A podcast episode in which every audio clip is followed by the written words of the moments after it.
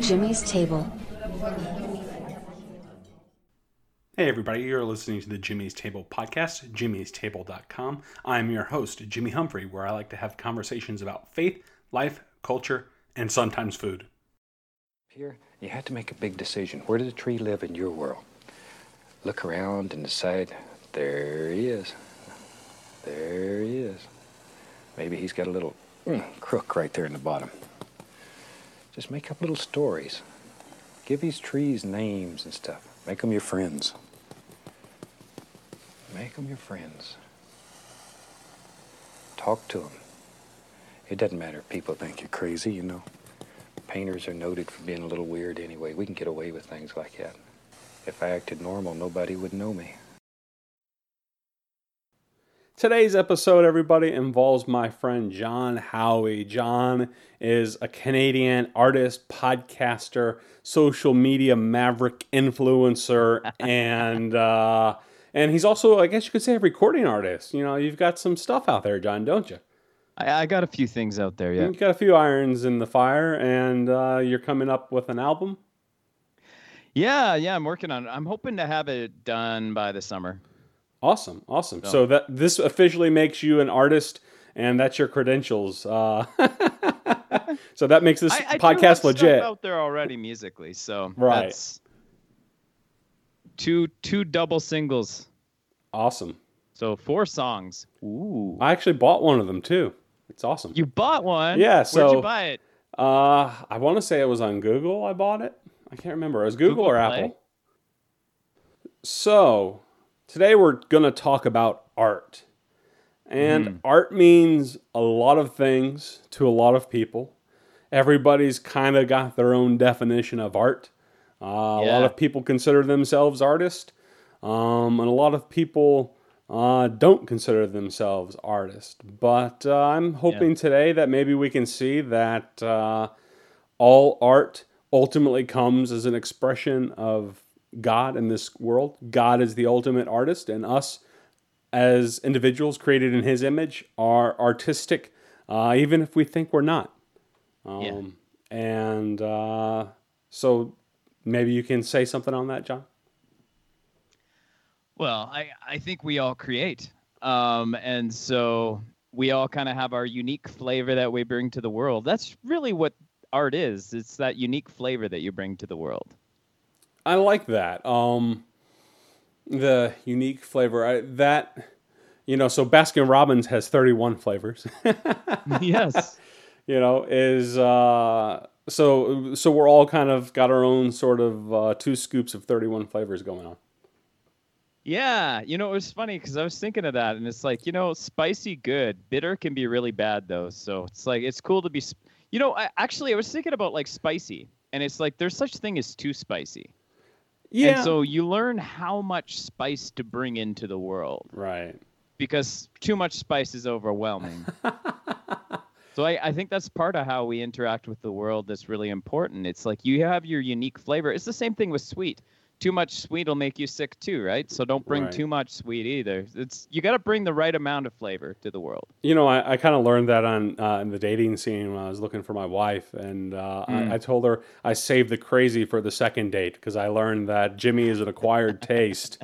and uh, I couldn't bring it all at once because I could be too much for some people. I didn't do a whole lot of dating before I met my wife, so well, lucky you. Like I don't uh, remember having to learn that. Yeah, I don't know. I think it was more so in like, I guess social situations in general. It's like, oh, okay, maybe I am too much for people, and learning how to reel it back. But I think I learned that pretty early on. Yeah. Like uh, junior high, everybody hated me. Senior high, people could tolerate me. now, now in my 40s, people are kind of interested in what I have to say, which is cool. I'm hoping I eventually hit that peak. oh, I'm interested in what you have to say, Jimmy. Well, well thanks, John. I appreciate it. Yeah. So, uh, God created the world. We're all ultimately artists, and we're created in the image of God, and so by extension, we are all artists. But you know, does that mean we're all? In what way am I an artist if I don't, you know, express myself and my unique flavors through any sort of traditional art like painting or drawing or or playing music can is art something that we can bring to everything that we do can i as a big bad banker or you as an industrial hygienist can can can you can i can i bring art to mortgage underwriting Absolutely, you can. I, I think the way that we handle people in our respective professions, that's and the way we problem solve um, requires a certain level of creativity. So I, I'm sure there's things that you do at the bank that is your unique flavor. It's the way that you approach problem solving Mm. or the way that you handle interpersonal communication, interpersonal conflict resolution. You've got your own flavor that you bring. Yeah, I feel like I do that. You know, it's interesting. My bo- my former uh, manager, uh, who has listened to at least one of the podcast episodes that I did recently on uh, my with my bike messenger friend. Yeah, Uh, that was a great episode. I just listened to that today. Oh, cool. So uh, my former manager, he used to say, uh, you know, I hate picking up the phone and calling people. And sometimes my previous job involved picking up the phone and calling people. I preferred an email, uh, you know, and he hated that I sent emails. Like, why don't you just call them? I was like, well, I don't know that they're going to be available.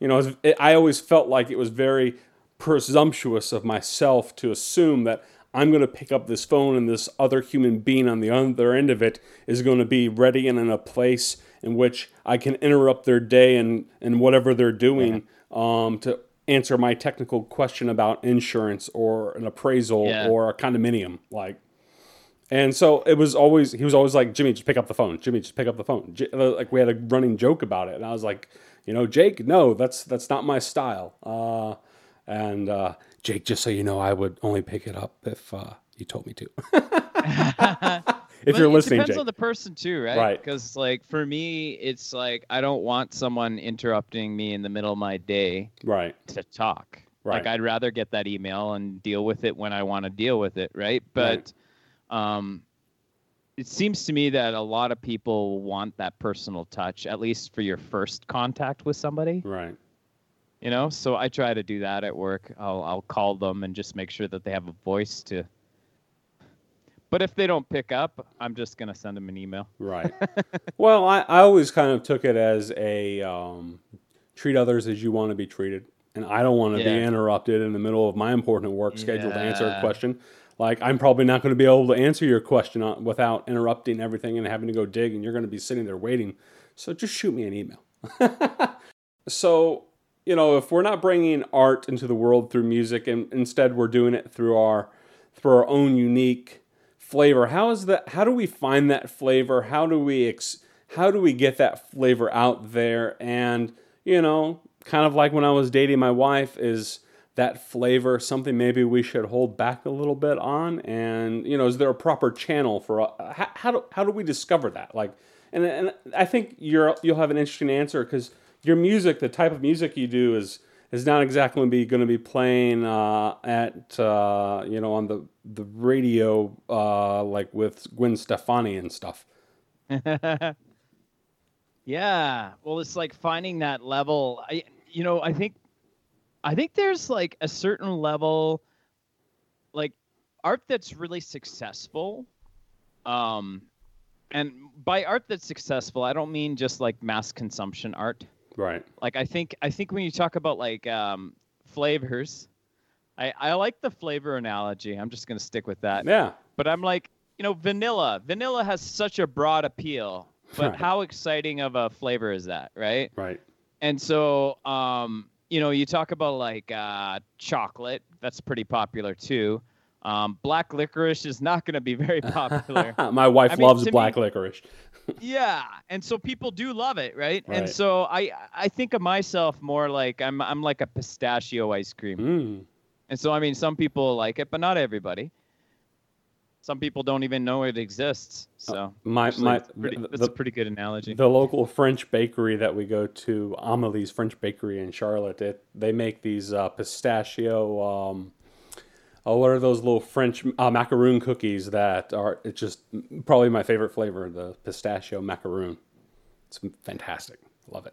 Anyway, we're gaining calories. Well, I think I think you like you know, and, and I think you you kind of put your stuff out there and you see how people react to it. right. But you have to determine how much people's reaction is going to matter to you, Right.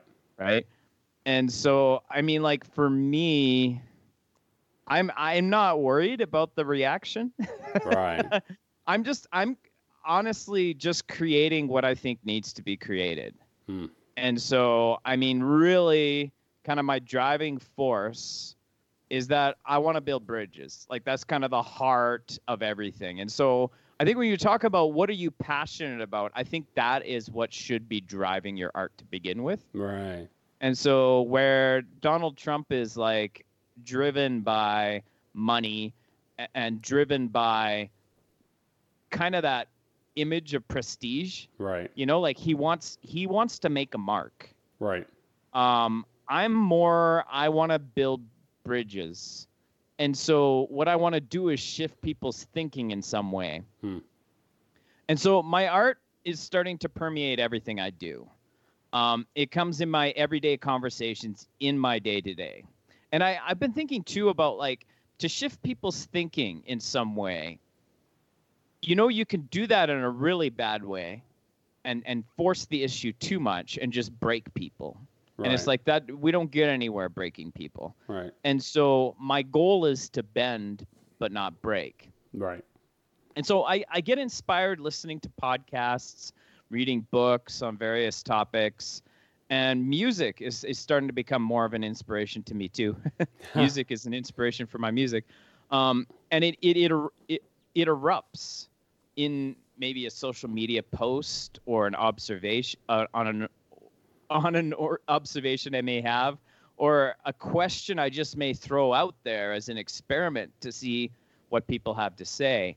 Um, sometimes it begs a conversation that needs to be had on the Wax Museum, or it might be something I just want to toy with for five minutes Right. on ADD Masterminds.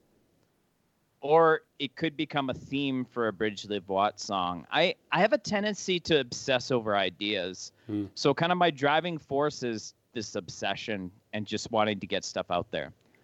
And so, um, musically, um, I'm what I've got right now on my album so far is I've got a song that's about the relationship between mental health and art, hmm um, about our unearned platforms and just how dangerous it is to have this unearned plat- platform. Because I mean, we all we all have influence now Right. on Twitter, on Facebook, on Instagram. I don't Snapchat, but I heard the kids do. Um, TikTok. Are you on TikTok yet? I'm definitely not TikTok. I'm too old for that. Get off my lawn. Um, Okay, boomer. I, I I've decided instead of okay boomer, we should start saying okay baby. No, no, not feeling it. that doesn't it's work for me. I think that might get you in Me Too prison. Um,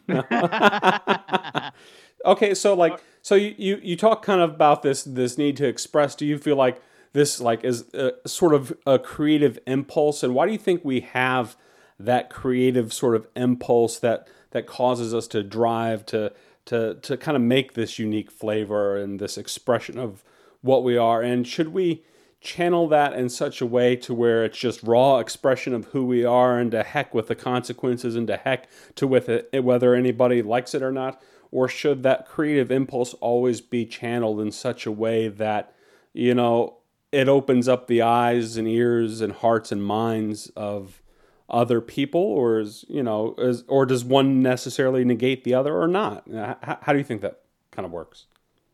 I think um, I, I I'm really loving this food analogy. I didn't really plan on talking this much about food, but I know you love food, Jimmy. i like to take pictures of my food and put it up on facebook yeah, exactly. So I mean, like, I, I think we have to do things that are digestible to Mhm. someone else. Otherwise, there's no point in doing your art, right? Right. And so I think like if you were to make like chocolate chip cookies, Jimmy, right I know you're an art artist when it comes to food. right If you were to make chocolate chip cookies, would you just make them according to the same old recipe, or would you come up with something? No, I, I, I definitely got to put something that's my own particular staple and interpretation and, and something I cook. Like, Like I'm hundred percent dogmatic that a steak should never be cooked more than medium rare, and that if you are going to eat a steak more than medium rare, it should either be by, by accident or you should just excuse yourself from the table and go to McDonald's. Um, because well, that's it. So I mean, like, okay, so there's a certain quality that you need in your art, um, but I think also like, you know, if you were to make something like a steak, you're gonna want to put your signature on it. Right. There's there's something you're gonna add to it. I don't know, paprika. I'm just making up stuff, but but some some kind of like this is my signature. It's kind of like uh, yeah, I was gonna say it's kind of like Breaking Bad, and there's that dude who puts like chili powder. Oh yeah, I, re- I, remember yeah, that. Yeah, great, great non-Christian show, but uh... but obviously, obviously, there's a point where you make it undigestible, right? Because you've you've you've messed with the recipe so much that if we go back to the chocolate chip cookies, now I don't know what you would add to chocolate chip cookies. You I'm not. I'm not a baker. I couldn't tell you. Oh, okay. but okay, so I'm more of a if steak and ribs I decide guy. to add a little, I don't know, cinnamon to my chocolate chip cookies, that might work. I don't right. know. Yeah, probably. Um, and so, so if I put too much cinnamon, it's ruined the cookies, right. and people don't want it, right? right? So, I think it's the same thing with um, being out there. I like to be a little bit out there, but I don't want to be too out there. So it's like I could be super out there, and I could just have nobody understand me at all because I can get weird, right? Right. But it's like putting enough weird to make it interesting but still digestible.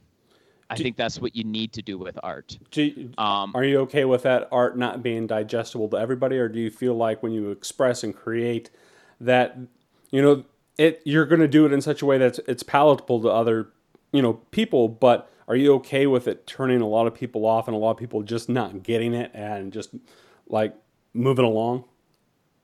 Yeah, I have to be. It's it's the way I am, man. Like it, it's funny because there's like there's people in my life that get that there's something deeper to me. Right. And they're interested in that. And then there's people in my life that are just like, "Oh, John's John's a goofball and he's weird." That's all they get from me. Right. And I'm like, "Yeah, there's more depth than that, but you know what? That's okay." Right. And I I actually really love those people right now because I'm just looking at it. I'm like, you keep me humble because you're still around even though you don't get this right. at all. Right? right? It's like they don't really get all this interest, the stuff that I think is really interesting about me, the bridge wad of me. Right. right. Right. They like the John Howie of me, not the bridge live wad of me. Right. And it's it's kind of interesting to me. Um, so no, I, I I think it's I think if what you're creating is is really good, it's going to end up being um, it's not necessarily going to be digestible to everybody, right? right. Um, if you make gourmet food, not everybody's going to like it. Right. Some people are okay with gourmet food, and you know some people love gourmet food, and then there's other people that are just like, yeah, I, I don't understand this. Right. Why isn't this steak fully cooked? right? Oh yeah, I mean, I, I see it with uh, yeah. some of my. I live here in Charlotte in the South, North Carolina, and uh, you know, I have some Southern friends who would not ever ever eat, you know, a sunny side up egg. If the egg has any liquidy yolk to it, you know, just forget it. They they're they're interested in the dry, rubbery, can bounce off the wall sort of egg. Um, yeah. And I'm like, man, you are missing out on Flavor Town, folks. Um, It's, so interesting though, because uh, you know, I remember I was um, worship music is such an interesting genre for this because right. it's like people are like the music needs to be singable, and I'm like, okay, well, any music is singable. Right. If people really like it, they'll sing to it. But it's like, no, no, no, you got to keep it simple and singable.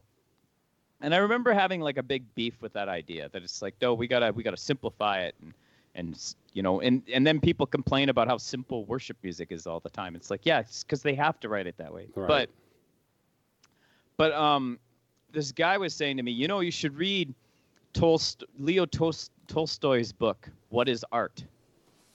And he's like art is not just something that's like for the elites. It's not just something that only the elites get.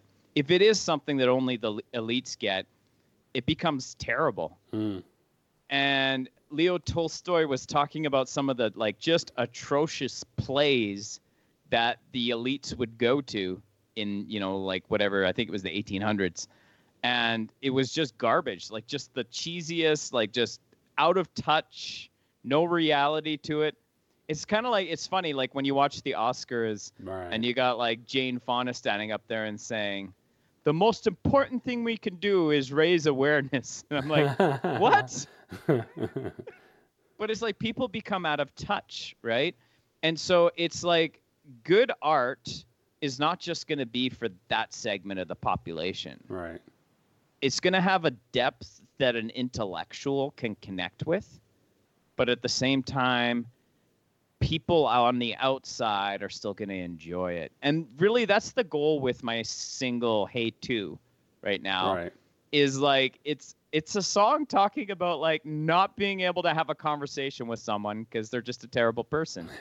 and so it's like, yeah, I want to tell you that you're kind of being a garbage person, but there's really no point in that. So I just smile and I say, "Hey." And the chorus is just like me singing "Hey" over and over again, and it's like the idea was to make it super catchy. Right. Now, this is a song that I was hoping, you know, people would hear it and just be like, yeah, yeah. And, you know, smart people would listen to it and be like, hey, this guy's like saying some things about like how terrible certain people are. and, but anybody who's not looking beyond the surface is just like, I love this chorus. It's catchy, right? Right. And so, like, I, I like that kind of art. It's so interesting to me because it's like, it has substance that it shouldn't because it still is very um, kind of drawing you, right? Mhm. And I don't know if there's a good food analogy for that, but I think there are some food that's really good for you or really good Right. that's, you know, but it still isn't so out there that only the elites can enjoy it. Right. Well, it's funny because you're kind of torn as an artist because you're like, I don't care what the masses want. Right. I want to create something that I think is meaningful. Right. Um, but I can't be fully that way because, like, what's the point then? Like, I'm only creating this for myself then. How selfish is that? Right. And so I think that's why it's been important to me is to kind of keep in mind that I want to build bridges. And so, and I, I think that's what this experiment is, is that I'm finding, you know, as I start getting these ideas and I'm throwing them out there on social media and I'm seeing how people interact with them and everything like that, it's influencing the type of conversations I have in podcasts and it's influencing the way I write for my music. So it's all kind of out of one flow, even though they're kind of very different genres that I'm working in. Right. You, you know, I, I like this idea that art can't just be like this, just purely self expression, that I'm just Yeah. creating for the sake of creating because I'm so torn and emotionally distraught on the inside and I just got to get it out and I don't know why, Yeah. but I got to put it on canvas. And, and Yeah. part of me is like, you know, there may be a hint of truth into that sort of torn, tortured artist who feels just compelled to create. And there's something very, you know, m- mystical about that and something that is alluring. But at the same time, it's kind of like, you know, maybe you're just kind of an arrogant, you know, smug individual Yeah. who's just full of themselves. And maybe that's really Yeah. why you're tortured. you know, because. Oh uh, yeah, for sure. like if if like Yeah. because we're supposed to do all things i think as an act of love um yeah, you know and not just selfish like when god created the world he didn't just create the world for his own selfish amusement um but he created the world so that he could have something else to share in his love um and his triune love with uh, father son and holy spirit you know to to create the world as an expression of the the relationship that they had with each other through all eternity. And so in that act of creating, you know, God was doing an act of love. So I think, you know, art Yeah. shouldn't be necessarily just a tortured expression, but if it art comes from God, creative impulse comes from God, then it is it, it should be an extension of the love that comes out of us for whatever it is and whoever it is we're ultimately creating for. I think that's a big mistake our world makes when it comes to art right now. Is like this idea of the tortured artist, and I mean all these great artists that are mentally ill and end up committing suicide and then their art is like so much more popular now that they've committed suicide it's like Right. they're heroes because of that Right. um I, I remember like Andy Mineo was a guy that just fascinates me. I don't know if you've had a chance to listen to him talk or listen to his music. Um, but he's a very intelligent guy, and um, he was talking about getting better and how he has um, gone through therapy and he's gone through mentorship and he's getting better emotionally and he feels like he will create better art because of it. Hmm. And I was like, huh, that's not what people typically think. You know, when we talk about like uh, comedy in particular, it's like, oh, no, no, you got to be screwed up to do good comedy. And it's like, do you though? I mean, like, anybody can write about how terrible our world is. Right. Anybody can write about how terrible our, li- you know, my day is, how terrible my life is, how ripped off I am. But to actually like, like my thing is, I don't like art that's too rosy. I don't like art that's doesn't go deep. right. You know, like pop, you know, like just straight pop all the time. I'm just like, you guys are not talking about real life at all. Right. Like it's very, very surfacey, right? And so I think the ideal thing is for someone to to write art that takes you to hell and back again. Hmm. You know? And it's like this is this is how bad things are Right. and this is what my hope for the future is. Hmm. And so I want to see artists do that. And so, and I mean, same thing too with the whole like, we're unique. Um, I'm, I'm going to do something very unique and out there versus I'm going to do something that's mass appeal. And I'm like, I like people that can do something unique, Right. but it's so good that it gets mass appeal. And so, like, artists that I really like are, you know, people like um, 21 Pilots is a really interesting one. I don't know if you ever heard their stuff, No. but but 21 Pilots is, you know, they're a duo actually, and there's a lot of like rap and stuff like that in their music. I'd actually say that's one of the Bridge Live Watt influences is Mm. is um, 21 Pilots. That and Billie Eilish. People always ask me like, what does my music sound like? And I'm like, it's like a it's like a cross between 21 Pilots and Billie Eilish. And that's that's coming from my producer who basically does all the music. So I'm just I'm just the I'm just the pop star. I write the lyrics and perform it. Um, You know, I like this kind of idea you express here with, you know, going to hell and back and finding the hope because, you know, I, I'm, I'm you're probably familiar with Norman Rockwell, the famous famous painter who's like, you know, done all sorts. I don't know. He grew up in my house and there was Norman Rockwell paintings everywhere. He's like the quintessential American painter, very popular for a long number of times. Unfortunately, a couple of years ago, he committed suicide um, because you know he was kind of a slight tortured artist, struggled with depression and stuff. But his paintings were amazing, and I think really struck a chord with a lot of people. And I, I think not because it was like just cliche pop type painting art, you know, but he, he they interviewed him once and he talked about what what what makes him be able to produce such an amazing painting. And he's like, you know, I'm always looking for the light in my painting. Yeah.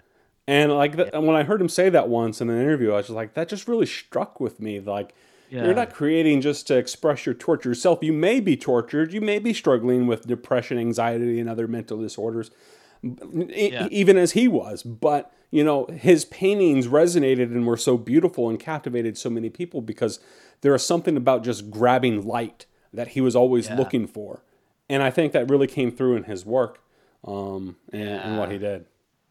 Well, that's I mean, and, I think that's that's what's real. That's what reality is, right? And I think people are always looking for some reality. Right. They don't want just a rosy picture, you know, something fake that's rosy. Right. But and so people instead look for, you know, the Kurt Cobains, you know, and they're just like, "Oh, this is a guy that's telling us how horrible everything mm-hmm. is. That's real." Right. And it's like, yeah, but like, what about like? There's a song by Twenty One Pilots. It's called Neon Gravestones. You have to listen to it sometime. Send me the link. Um, I've never even heard yeah, of this band, so I will. Um, but it's talking about how we glorify those artists that die young, those tortured artists Right. that die young. And he's like, you know who should be celebrated? Those people that live to an old age. mm, and I'm like, wow, like nobody nobody's saying this. Like that Right. is so and I I think that's part of it too. I think great art is saying something no one else is saying. Right. And I really I like I like fresh ideas. I like fresh I like being, you know, bringing something that I think is missing Right. and I think that's that's where I live, and I'm okay that not everybody gets it, but I want to try to make it digestible for people Hmm. so that you know maybe I can just shift their thinking a little bit. I don't expect to change everybody into people like me. Right. I don't want everybody to turn into people like me, but I do think that there are things that I'm like, man, you guys aren't really thinking right now. Right. You know, it's like you guys are stuck in your own cage, right? And I'm I'm kind of obsessed with this uh, this um, analogy. Yeah. Go ahead and say, tell me about the cage. What is the cage? So it's like we we can get in theological cages. Um, we can also get into artistic cages. And like the idea is that you're in this cage and anything outside of it is garbage.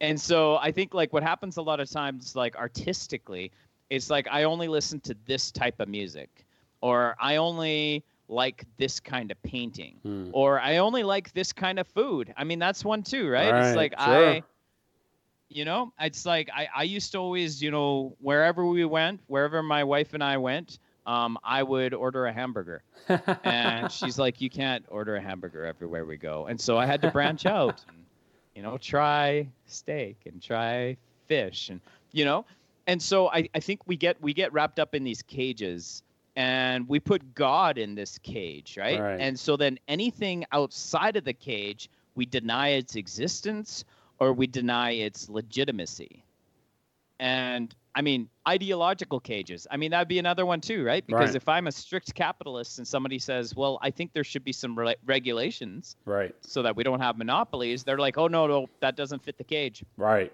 right?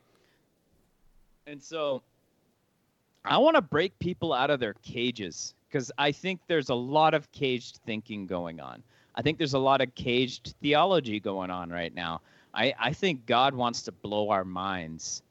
And um, so that's that's part of what I'm trying to do right now. How, how do you think we can, you know, get out of that cage? I mean, because I think we've all been there. I mean, I know I've Yeah. I've been there, and uh, not just in a well. I used to only be okay with hymns, but now I'm okay with contemporary Christian music, which is a big leap Yeah. for some folks. Uh, you know, um, but uh, like truly in a way to where we can be okay with things that you know are outside of truly our comfort zone and things things that we might almost consider heresy um, in whatever category we're talking about either it be it theologically like some people would you know I, I come from a Pentecostal background, so speaking in tongues would be considered heresy uh, for Yeah. some folks. But to me, uh, eating steak past medium rare uh, would be heresy. Um, See, I. I couldn't be sold on I couldn't be sold on like cooking it more than medium rare. So yeah, maybe that's a cage I'm stuck in, or maybe those people are just wrong. I don't know. right. But so I guess if you season it right, maybe it could be like jerky, but I mean, you really shouldn't do that to a steak. Um, why, God, why? yeah. So, so how do we bust out of those cages? What, what do you think is necessary to lure us out? Because you know, kind of like I guess you could say, I don't know if you're familiar with Plato's cave analogy, um, where Plato talked about how you know men are ultimately slaves living in a cave, uh, staring at the shadows that the light behind them reflects against the wall, and they're fascinated um, by the shadows. Um, but uh, if you were to cut their chains, you know, and take them to the light, many would still prefer the shadow. Um, Yeah. and lure them out of the cave. Oh my gosh. So how, how do we how do we lure people out of the cave or the cage or whatever? Like, what is it that causes somebody to be like, you know, I'm not I'm not happy with the shadows and the silhouettes bouncing on the wall. I want something more. art? I think art is the answer, man. okay. like I, I think you know I, I and I, I- think I, I talked about this too on that episode I did with um, Kevin Yeah. Small. I don't even know why I went here, went there, but um, it's uh, Jordan Peterson, who right now is recovering from drug addiction. Right. Like that's awful. Yeah, I But, heard um, that. He's got some really, really interesting insights, and he's very controversial, which is interesting to me. Mhm. But um, he said that like uh, ideologies, they basically, like basically, he said that reality, most of reality is like a dream-like kind of state. Mhm. It's really hard to put a finger on what's going on in reality. Um, but I mean, there's a few things that are actually like defined truths. Um, you could say like gravity is a defined truth. Right. Um, I don't know. I could look at my hand and say, yeah, my hand exists because I can like look at it and I can pick up stuff. So I mean, that's a defined truth, right? But it's like ideologies, and I'm gonna say like all these cages that we built, they essentially take um, what is actually that dreamlike kind of hard to define stuff and make it look like it's as real as my hand or it's Mm. as, as as as obvious as gravity. Right. and that's why you've got these people who are like saying oh no no no no no. No no um we're all we're all the elect and those people are not the elect. It's simple. Or know, or or they're like saying no no no no no you don't understand. This this is music. That stuff over there that's like that jungle stuff that's not real music right like there's and so people are building these cages because they want a safe world where everything is so clearly defined right. um, and so I, I think that they need to be exposed to something that challenges them. And these, you know, rules, like all of these rules and um, structures that we build, um, do not define reality well, but art does. Somehow, Mm. art magically is able to illustrate just how complex things are because it's like art is an emulation of nature Mm.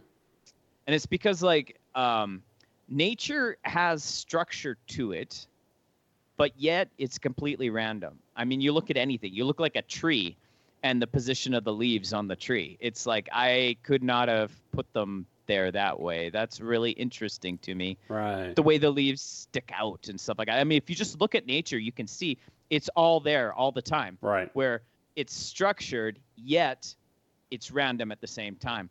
And that's what artists trying to emulate. And if you listen to music, it's like it's structured, but it's got some randomness to it that makes it interesting and it's enticing you. Um, any paintings? I, you were talking before we started recording about Bob Ross Right. and it's like Bob Ross saying, "I'm gonna add a tree here," and you're like, "No, no, you're ruining the painting." He's like, "Yeah, shut up." It's my You know, world. Actually, he would never say "shut up." no. But, but you know what I mean? Like it's Right. like it's there's a certain amount of chaos, right. and you learn to be okay with the chaos. We need to learn to be okay with chaos. We need Mm. to learn to be okay with being unsure. Right. And I think art is the way that we break out of that structure because we start to see the beauty in ambiguity. right. And um, I'm actually uh, on Tuesday, I'm going to be recording an episode with Kevin Millard. We're going to be talking about Richard Rohr's The Universal Christ, Ah, which is a really interesting book. a to kind of classic her- a classic heretical book. How about that? Yeah, exactly. but I'm I'm intrigued by this notion that you know if every human being is made in the image of God, does that mean that there already kind of pre-exists Hmm. a certain measure of faith in each person? And it's like we could actually grow that measure of faith Hmm. in that person. Because I think a lot of times we look at people and we're like, okay, forget everything you know and you need to become like me.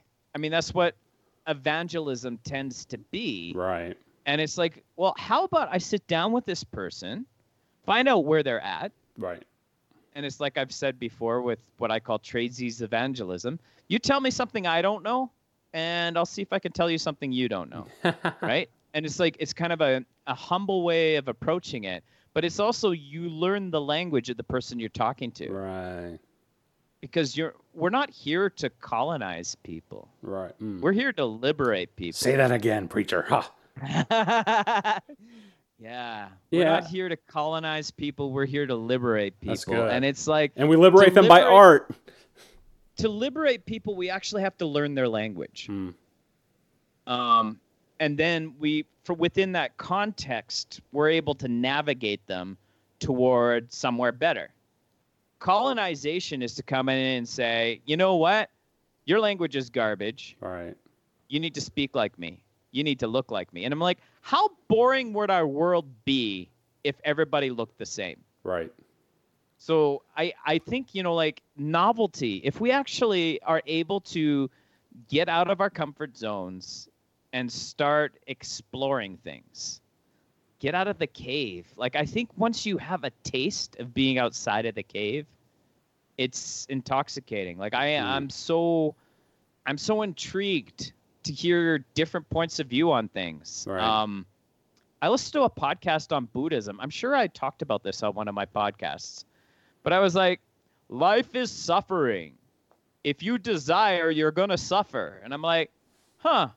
no, that totally makes sense, man. Right. Like, if I desire things that I'm never going to have, then yeah, I'm going to have suffering. That's cool. Maybe I need to desire things less. And then they're like, to achieve nirvana is to have zero suffering. And I'm like, okay, hold on here. That sounds boring. I don't think I want nirvana, but I I- think you guys are onto something interesting. Interesting. Well, you know, I, I like this this kind of theme of of you know art liberating people in a way that you know simply coming at it. I get, and I guess you could say it. Maybe it's heavily Enlightenment influence. Although people have already always kind of thought this way. You know, we saw people thinking very uh, squarely and in encaged ways as far back as you know people have been thinking. Like, but we saw it in the days of Jesus. You know, with the Pharisees and Sadducees, they Yeah. had their strict religious orders. They had you know all the rabbis weighed in all their opinions with all the scholars and all the theologians and lawyers of those days, um, and they were prepared to shut Jesus down um, with whatever Jesus had to say.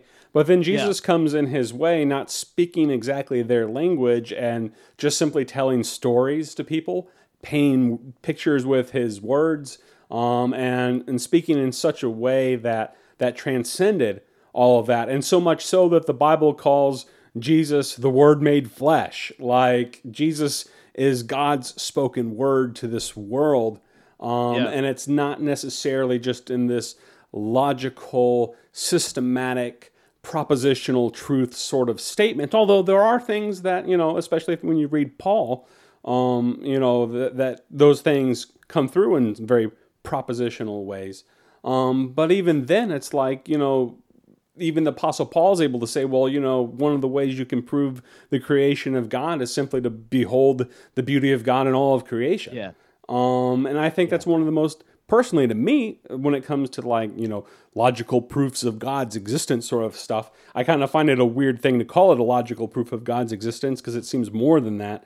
It seems a little bit more mystical. But I think you know just the beauty of creation when you when you look at the the trees in the fall and the way the leaves you know shade themselves and color themselves and hang on the tree in every which direction. That's beauty and that's art. And, you know, would that as a proof of God pass some sort of uh, c- close academic scrutiny um, in a laboratory of philosophers as a proof of God? No. But I bet it'll awaken a lot of souls, and that'll speak to people in a much more powerful and profound and almost undeniable way than, well, we're going to prove God is the unmoved mover today, and, you know, the first cause principle and all that sort of stuff. And even though that's all good, but, you know, I don't believe in God because I went through some sort of logical steps and processes and systematic thoughts in order to arrive. Well, I believe God exists because of X, Y, and Z. Well, I, no, I, I had an experience with God, and that awakened me, um, and that brought me out of the cave or and busted out my cage. Um, Yeah. So Yeah. yeah, go ahead. And you know, I, I think you know what I find really intriguing too when you talk about like Jesus. Jesus as an example. I mean, he was a storyteller, Right. right? And it's like he would tell stories, and he's like, uh, "Yeah, so um, there's this there's this boy that comes up to his dad, and he says, "Hey, you know, like." Instead of giving me all the money when you die, can you give it to me now? Right.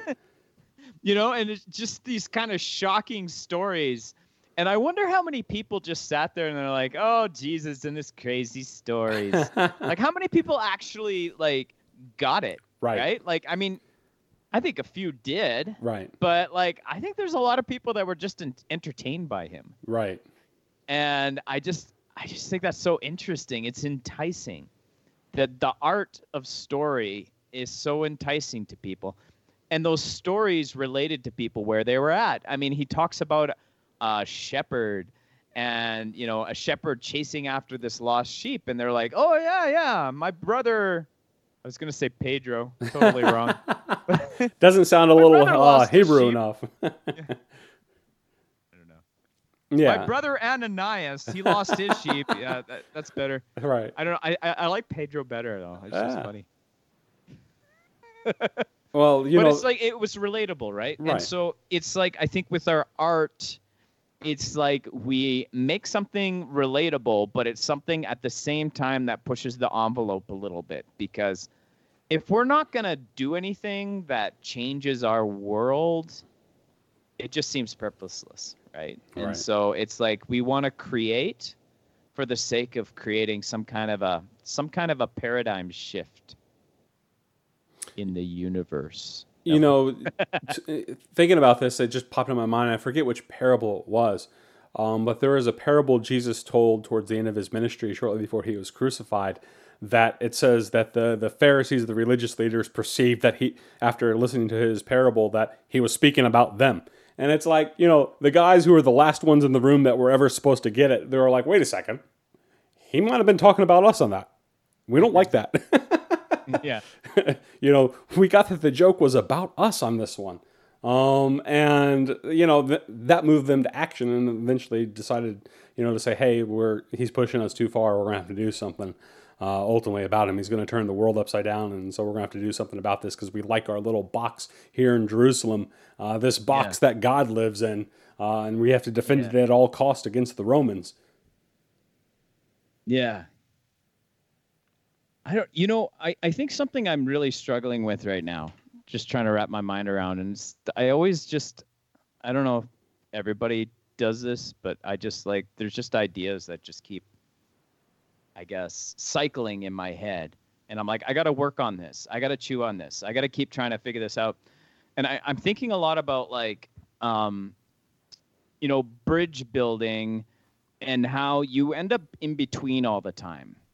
And it's like, at what point does it become a compromise? Hmm. You know, at what point are you not actually standing for anything because you're so busy trying to understand both sides of everything? Right. And I mean, it's like Jesus pushing the envelope. Like, very clearly, he had an agenda Right. to kind of shake things. Right. and I guess he wasn't like too interested in like building a bridge between the religious leadership and the people, was he? No, he he seemed to be interested about getting the people to draw onto him. You know, there was a definite like, okay, you need to come to me, come to Jesus moment. Um, but he was definitely interested in bridging the gap between heaven and earth, uh, to Yeah. say the least. Yeah. And you know, so he was definitely br- building bridges there, um, and he was that bridge. Ha, glory. So, why do you think that artists seem to fit into certain sort of stereotypes? Because we usually think it's a left brain, right brain think type thing. Some people are math inclined, some people are artistic inclined, and that artist, um, you know, they're the what is it, left brain artist or left brain or right brain? I forget. I always mix it up too. I think it's I think it's right brained is the artist and left brain because I want it to be right brain. that's the practical. Right. Yeah, I, for, I forget. yeah, I- it's the opposite of what I want it to be, of course. it always is for me too. So, but whatever brain, Yeah. whatever side of the brain the artists are using, but um, you know, so we, you know, peg everybody down into this little stereotype of, oh, you're more mathematically inclined or you're more artistically inclined, and there definitely seem to be people who fit that mold. Um, but Yeah. then we also like further divide it down amongst the creatives, as we call them.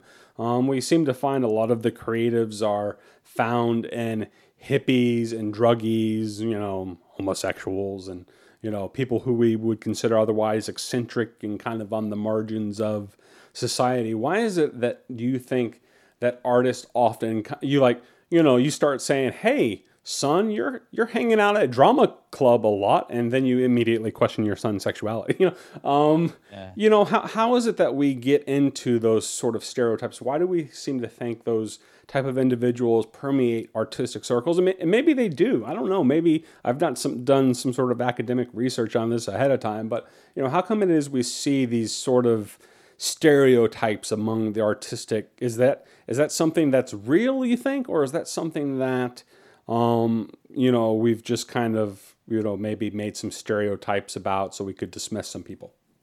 I remember in my 20s, just to answer the first part of that question, I remember in my 20s, you know, like I was kind of really kind of figuring out what I am. And I came up with this statement. I'm like, I am a contradiction.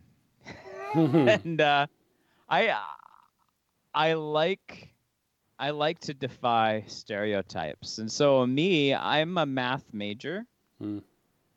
and I'm also an artist. And so that's not supposed to happen, is it? Interesting. All right. And so I mean I'm I do a lot of um, problem solving in practical ways and then I also do a lot of problem solving artistically. So I kind of have both brains going on. Um, and I, I think there's other people that do too, but it seems like most people are either left brain dominant or right brain dominant. And I think that's more common. Right. Um, so I, I, I think, you know, like we talk about hippies, druggies, homosexuals, and eccentrics.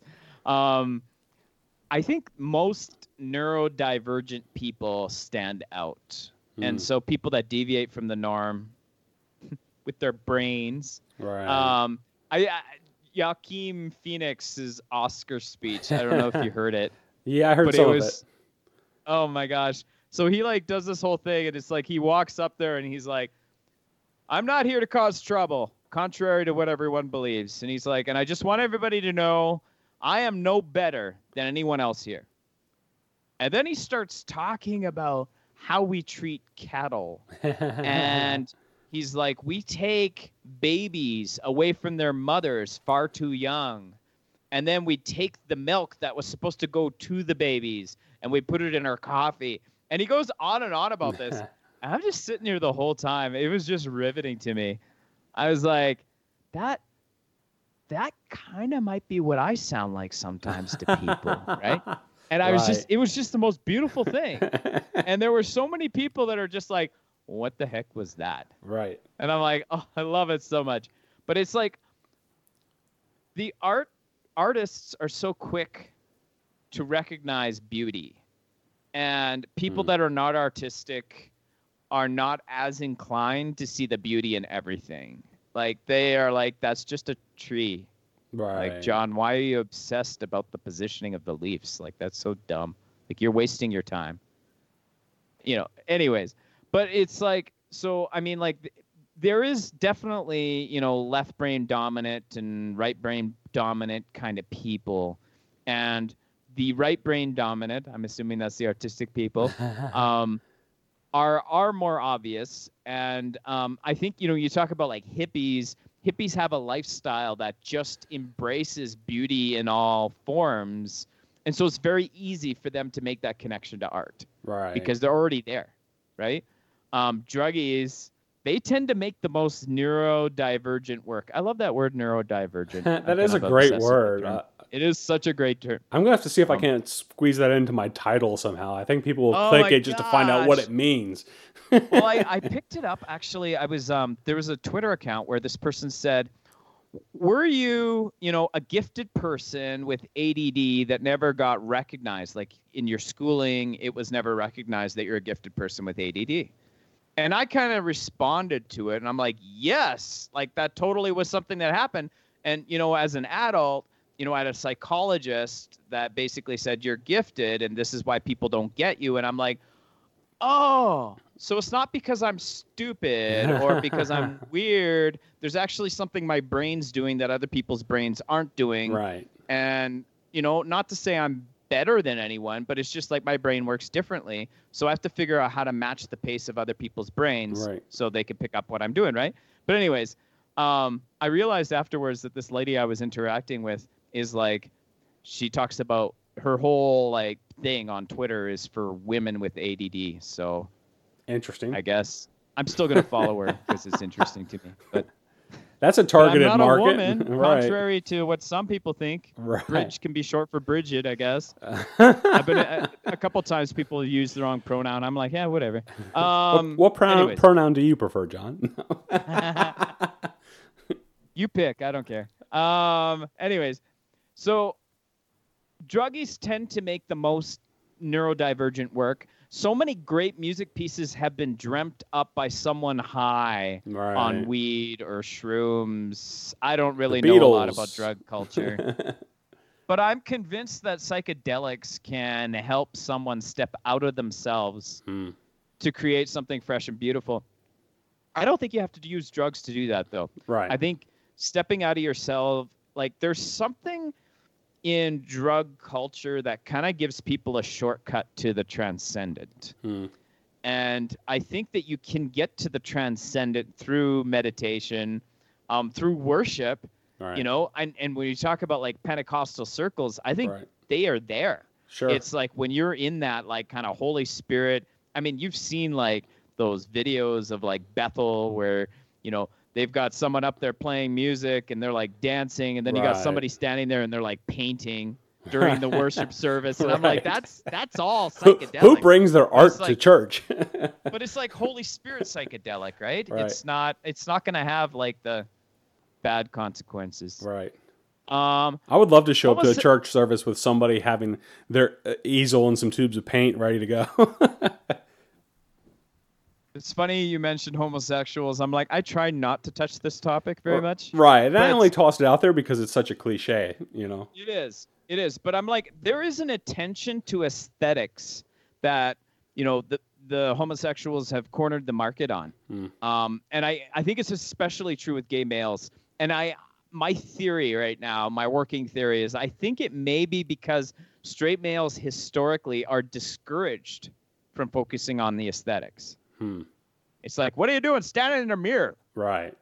you know and so I, I think that like to be a manly man you know people say don't focus on aesthetics Right. i think actually a lot of our problems in our society with you know the way we see gender the way we see sexuality um, would be lessened if we stopped stereotyping all the time and Mm. trying to fit people into gender cages right. I, I think that you know like hey man he's a dude that likes to dress sharp Right. hey, he's trying out something. He's dyeing his hair pink.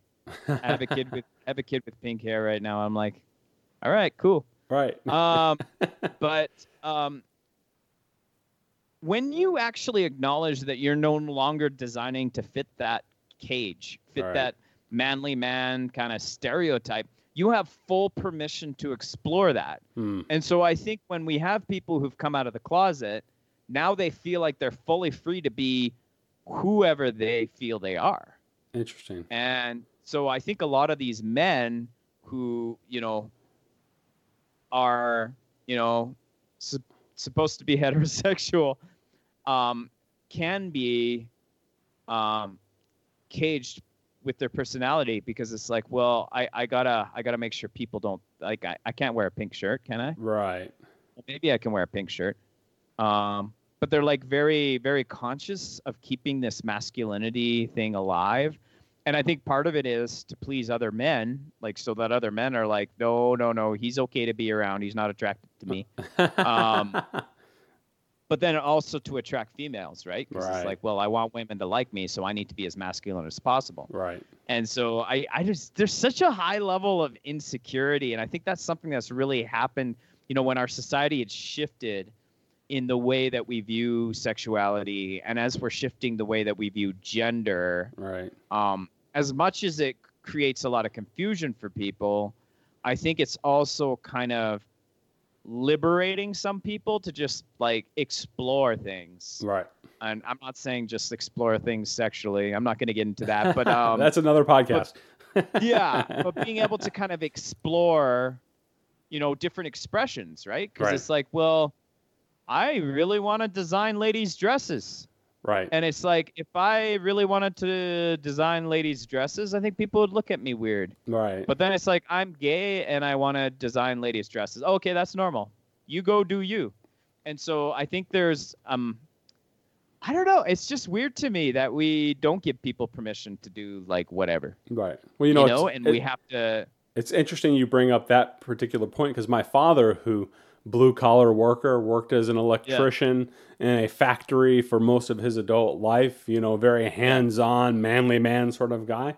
Since he's retired with my mom, you know what they've done? They've bought a fancy sewing machine, and my dad spends hours upon hours with my mom making purses Interesting. I know, right? And I'm Yeah. kind of like, um, Dad, do you know? And part of me is like just playing it up for fun. Do we need to have a conversation? like, is there something you need to tell us? You know, because you know, and You do you, Mr. Humphrey. Don't listen to your son. right, absolutely. You do you. And so I was like, Dad, you can't tell me you're a seamstress. Um, you know, like what what is that? So we had actually we had fun with it, and we started looking up. Um, like, well, you have a. T- it's not a seamstress. You would be a tailor, but you're designing purses. So what would be a man? Like, so we found whatever the French word is, and I was like, okay, Dad. I, and I forget what the French word is for. it. I forget it offhand for for a man who like does these sort of things. But it sounded very masculine. So I was like, okay, Dad, you can do that. You know. I, I carry a man purse, by the way. So Well, Indiana Jones did too, so you're good. yeah, yeah. My my um my uh iPad fits in nicely with it, so I just bring it with me everywhere. Nice. So uh, the church, you know, Yeah.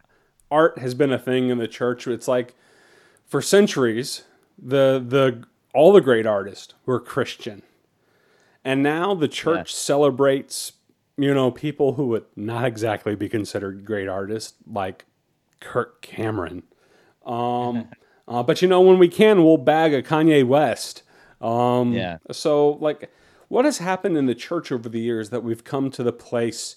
It, have we been too cagey, and that's why we've lost the great artist that used to define Christianity and culture?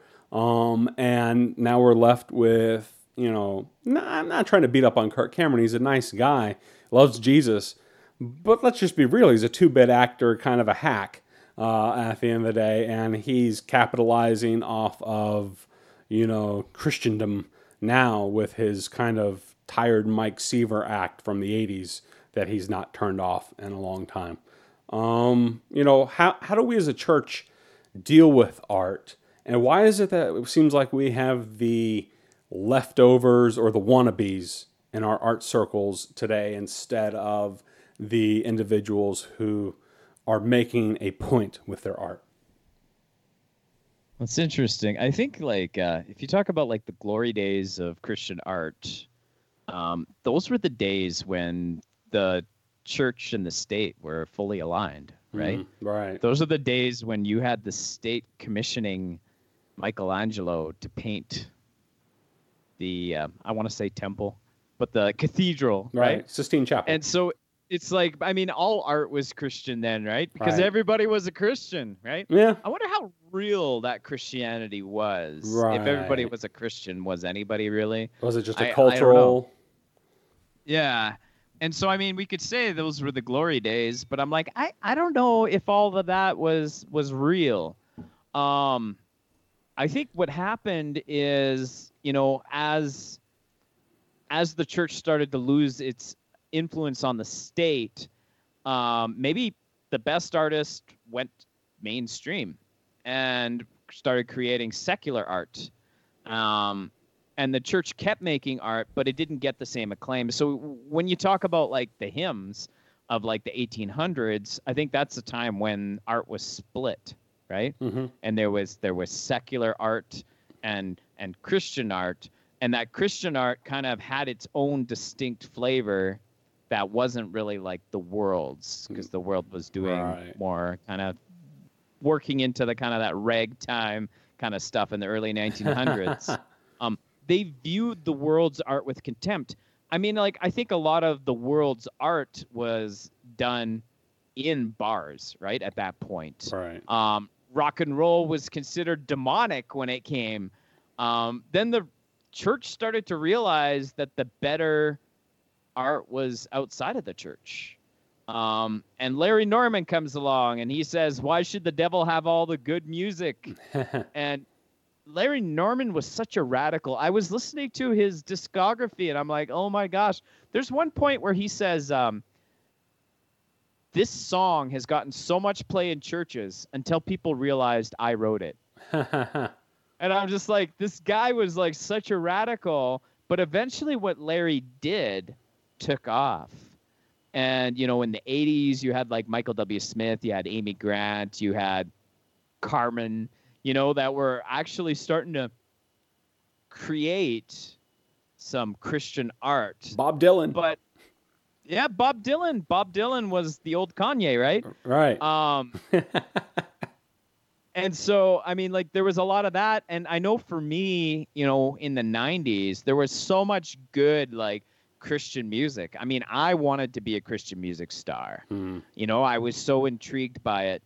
And I think it's hard to really put a finger on what happened in the early 2000s, but it's like all these big Christian bands started to fade or they went mainstream.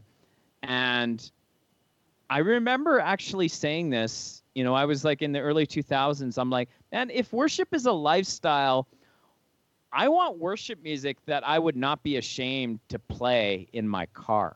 Right. And you know what? After the two early 2000s, it's like somebody heard me. It was because of me. No. um, but you know, bands like Hillsong United and Jesus Culture started making that happen. right. I mean, there was music that was at such a good quality level that it's like this is the kind of stuff I wouldn't be ashamed to play in my car. You know, Right. songs like Oceans and I mean, really Jesus Culture. There's just a lot of rock guitar stuff that's amazing. sure. Um, I, I think we're still in the midst of that worship revolution where worship music has become, you know, this whole different genre. And you've got like Bethel just keeps cranking out m- music and Hillsong and um, even, you know, Stephen Furtick's church. Elevation. Elevation. They Right. got some good music too. Yeah, right? they do. So we won't get into Stephen Furtick. I know, I know you love him. Oh, Um, big fan. So I mean, like I think worship music has has is kind of coming into its own. Right. Um, what's interesting about someone like Kanye is that it's like this guy, you know, who's doing hip hop and just super crude lyrics. I haven't even listened to his old stuff. I've been actually gone through like pretty much all of Eminem's discography now. I'm like kind of shocked at some of the stuff I heard, but um, I'll have to go through Kanye's too. Um, but you know, he shifts and says, "I'm a Christian now," and I don't know if you watched like uh, interviews with him, but he's got a really interesting flavor of Christianity. It's it's um some spirituality going on there, Yeah. um, and like you know, kind of this idea that like it's got quite a bit of prosperity doctrine in it. And Oh yeah, totally. But I'm like, I'm intrigued, and I'm kind of watching this, and I'm like, you know, I'd be cool with Kanye coming to my church.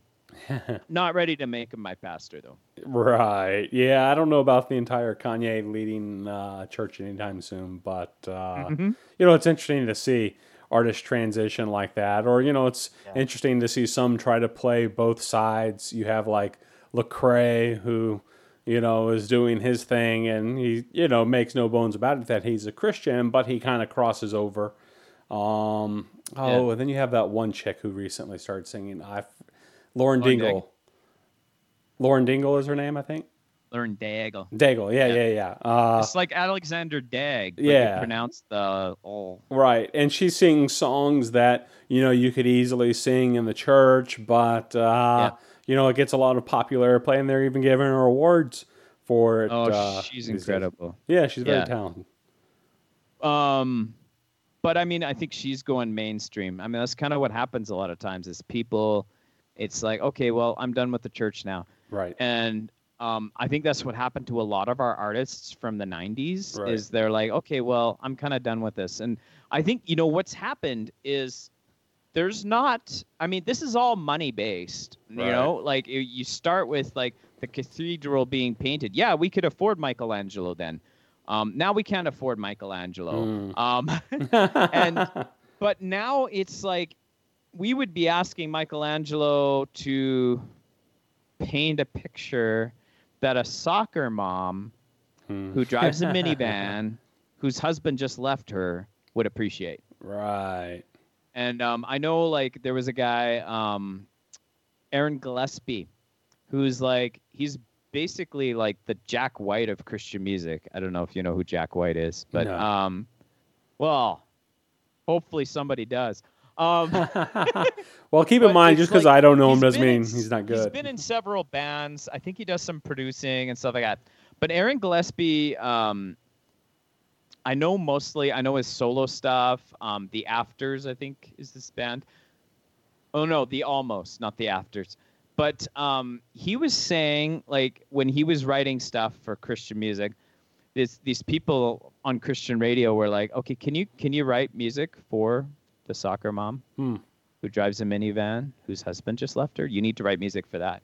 And it's like that's the demographic now. Like, if you listen Right. to Christian radio, that's all it is right, and it's just like that's Oh, the yeah, totally. demographic and it's like and so i think that's where you know it's like because that's where the money is that's that's where the money is anybody outside of that demographic is just listening to secular music like they have Right. no interest right and so it's funny because like for me for the longest time i wanted to be that christian artist i wanted to be like one of those 90s christian artists and for me that model has changed right. and it's not because I want to make money, because I'm like, I just, I'm not gonna make money at this. I don't care.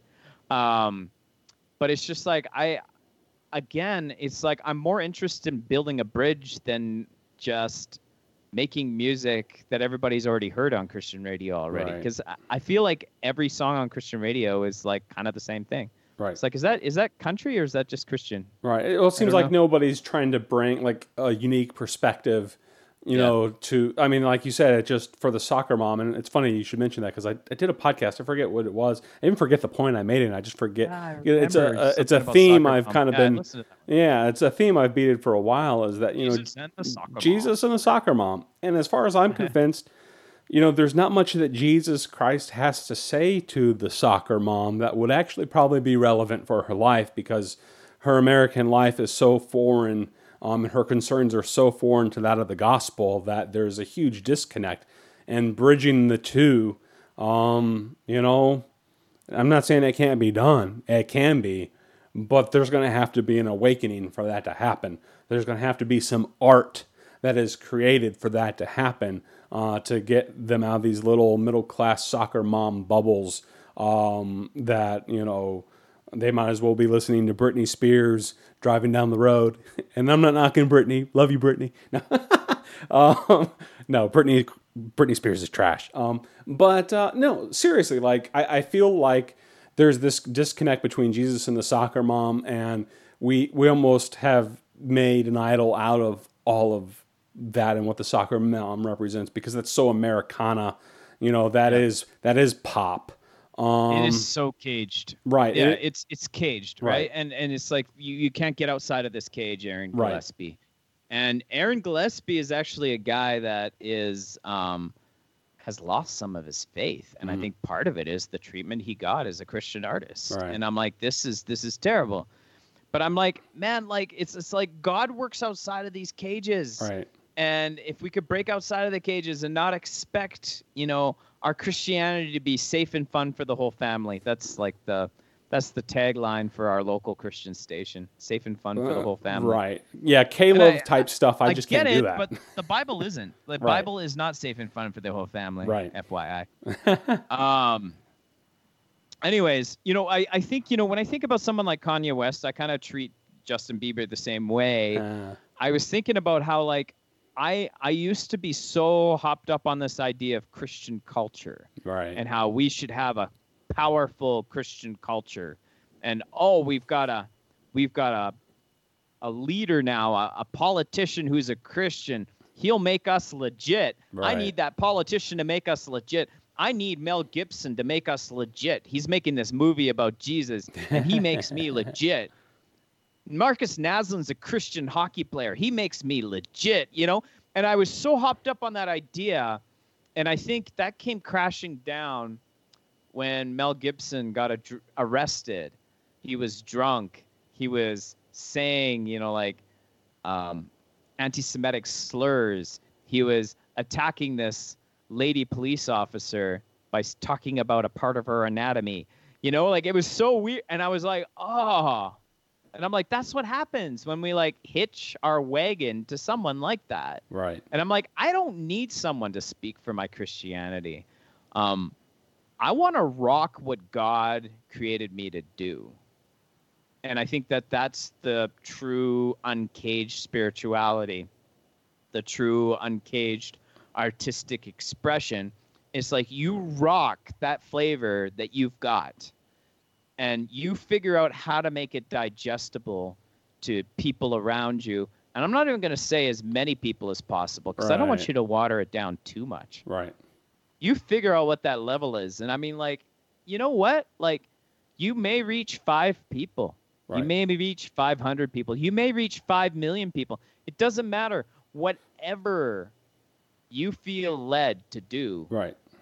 do it, you know, and don't worry about comparing yourself to other people. Like I'm so done comparing myself to other people. Hmm. I am I'm convinced nobody does what I do, so I don't have anybody to compare myself to.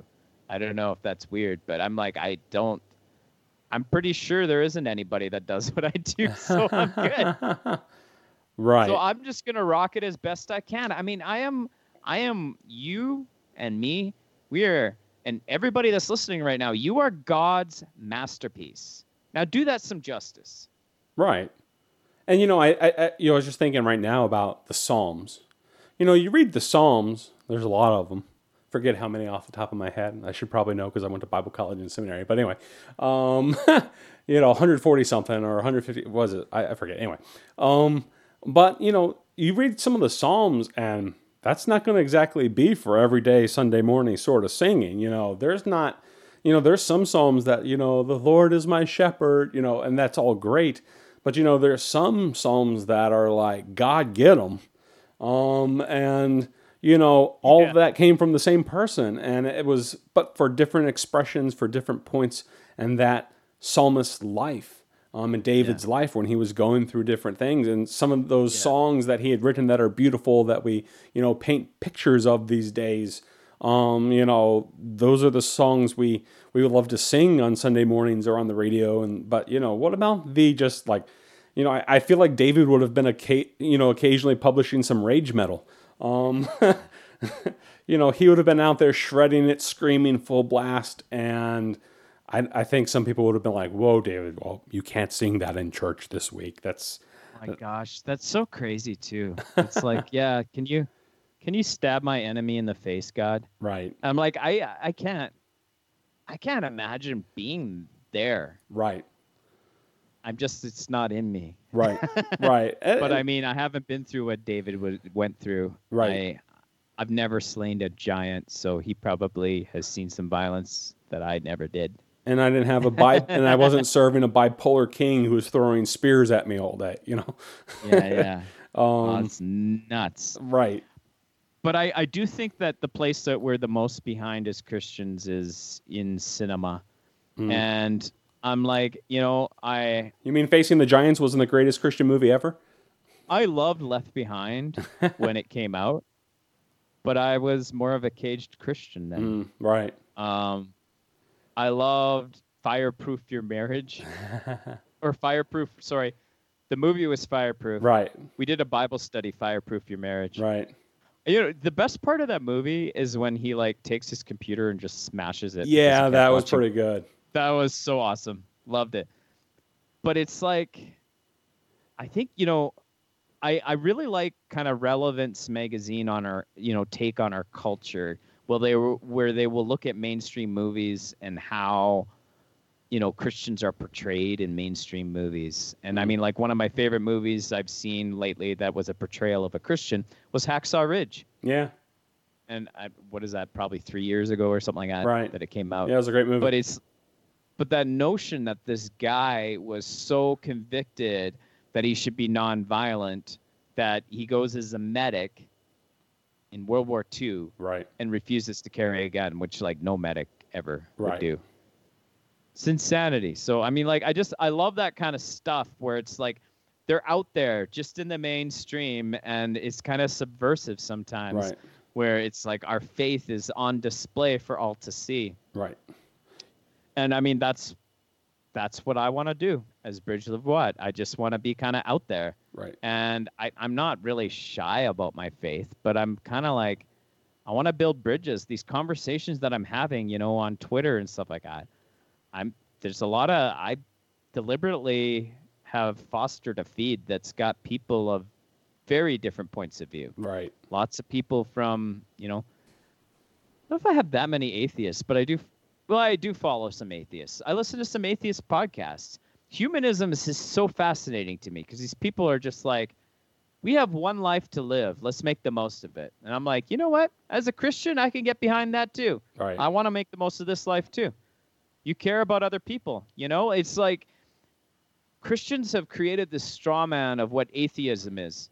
It's like the guy from God's Not Dead. He's like, "What? you have cancer? How could you talk about this right now? I wanted to talk about me. Right. Why don't? Why do you have to talk about your cancer? This is stupid." Right. I love that scene. You, you know, th- there's this there's this way I think that when the church is embracing of art, that it's it's become dangerous and corrupting because it panders to our cages, um, it panders to those Yeah. soccer moms, and so you know you see facing the giants or fireproof, and you just are giddy and crying and hysterical all, in the same movie. You know, just because it's like, oh well, I have my Jesus T-shirt and I have my Jesus movie.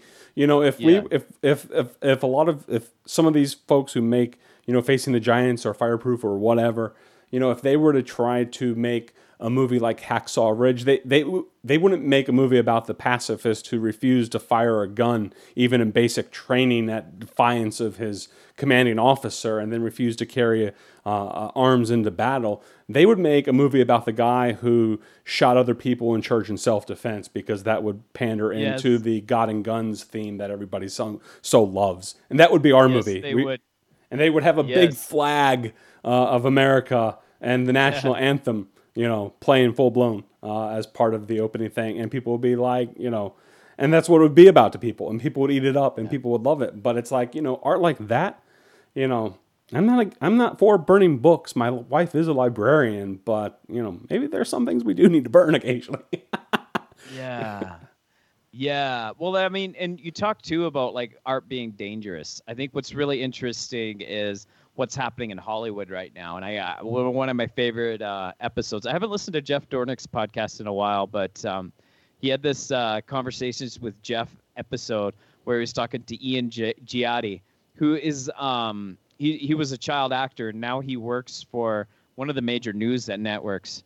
And that guy is like fiercely like rah rah Trump and whatever. But right. you know that whatever Trump guy, whatever his name is. um, but uh, in in this um, interview, he said Hollywood has this tendency to make films in which you have to accept certain premises to enjoy the movie. For example, many of them would start with the premise that capitalism is bad, Right. which it is, or all Christians are stupid, which isn't really true. I mean, I'm not, right. but um but it's like they start with a premise, right? And so like this this type of art, you know, with filmmaking you have to start by getting your audience to buy into a premise. All right. Christian movies are designed assuming they've already bought into that premise. Mm. And that's what makes those movies quite garbage because you're thinking about it, you're like, this is so fake. This isn't real. Right. And so it's like, but somehow like Hollywood movies have done this in such a way that they're actually shifting the way people see culture. They're shifting culture Right. right? They're driving. So it's like so how do we how do we get in on that right? And i think that's where um you know it's really interesting um logan judy. I read his book and it was like a dystopian future. And it's like this dystopian future where like parents don't raise their own kids. Hmm. the state raises their kids. Um sexual education is actually the kids are taught physically Hands-on how to do learning. yeah, yeah. It's like just the most messed up thing. Jeez. And I'm like, this needs to be a movie. All it's right. amazing. And it's like, but I'm like, it's such an, it, it's a really interesting way of showing liberalism gone too far right. in an artistic way. And it was such a beautiful thing. And I'm like, I think our art, we got to stop, you know, trying to create art that's preachy Right. and take a lesson from Hollywood where we just make it this beautiful thing that everybody's really into and they don't even realize what they're being sold. That's good. I like that. And you know, I think that kind of plays into something with like the context in which art happens.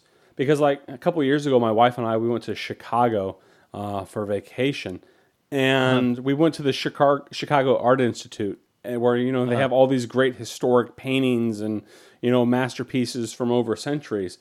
And I went out of there after having viewed just about all of it in one day, and I felt depressed because I felt like that wasn't art that I saw. I felt like I went there and they were killing art because they broke art down into this sort of scientific, historical, librarian sort of categorization of art. Um, and it didn't feel like art because art has a context. It is able to evoke meaning. It's able to be subversive. You know, it doesn't just play by the the script and feed into what everybody you know wants to enjoy. You know, it's a provocative thing that helps you escape the cage. And here they had all these millions of dollars worth of priceless art, um, you know, from the centuries, and I felt like it was there on the wall dying. And I feel like maybe that's what a lot of what we do with art, not only you know in pop culture, but even in the church. You know, we we believe we have to have this premise uh, that people have to soak up, and we refuse to take art into you know the streets where people are. Uh, instead, we put it up on walls and put it on frames and hang it to unrelated art, except maybe it was you know painted in a similar time frame or by the same artist or whatever. You know, in a very categorized way. But it's like it becomes so sanitized and blah that whatever that art meant, you know, 100 years ago or 500 years ago, you know, it doesn't mean that now. And it's hanging on that wall dead and lifeless. And I think when we engage in that sort of thing that you were just talking about, you know, art ceases to be art um, because it's, you know, being driven by an agenda that is Yeah. foreign to that art. Yeah. And you know, I, I think that's something as you were talking about this, I was thinking about too how like worship music can be ruined by getting involved in a worship team. I'm about to I'm about to join a worship team soon here. Nice. But it's like you can get the joy taken out of it by being told exactly how to play your instrument because you got to play it exactly like so and so from Right. the recording. And there's, you know, or getting really technical, it's like you got to play to a click. And so now you're hearing a click and I'm used to a click now. At first it was hard to get used to because it's like I want to hear what everybody else is hearing. I want to enjoy the music we're playing. But now I have to hear this click that no one else can hear, you know? But um it's like getting used to that and finding that um, striking that balance between being technically sound and enjoying the music right. and experiencing the worship. And I mean, what's really interesting, like as a worship leader, is there's like a tension between being a leader and actually worshiping.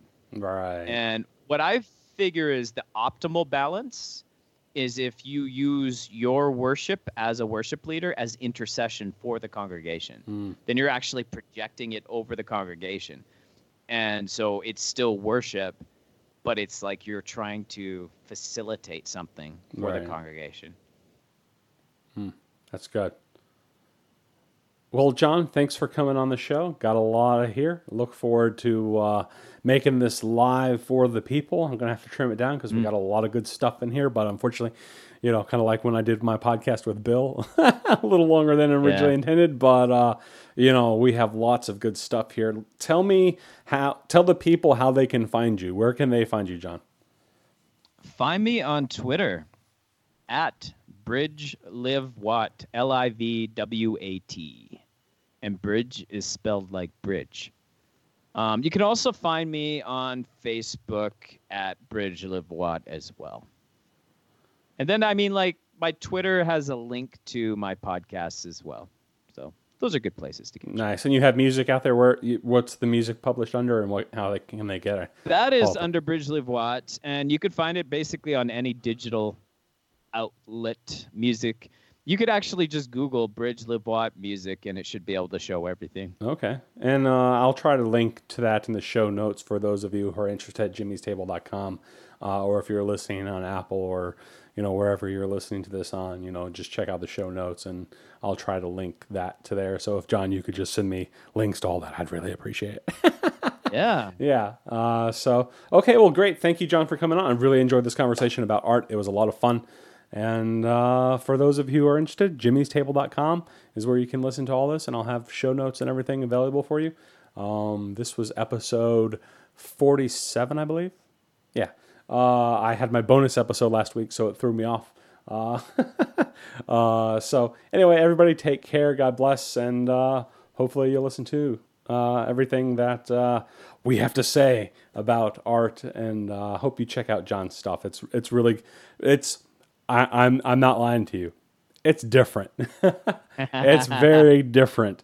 Um, but you know, I think um, I've listened to it a couple times, and uh, it's good though. It really is. It'll make you think, um, and it'll stretch your imagination a bit. Maybe it might not be your cup of tea. Um, it might be like me, an acquired taste. Um, but uh, you know, have a sip, folks, uh, and enjoy John's stuff. He's got a lot of good stuff. I enjoy his podcast as well. Do you see the light? What light? Have you seen the light? Yes! Yes!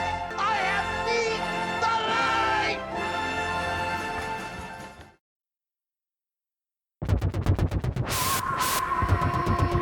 light! Air Smudge.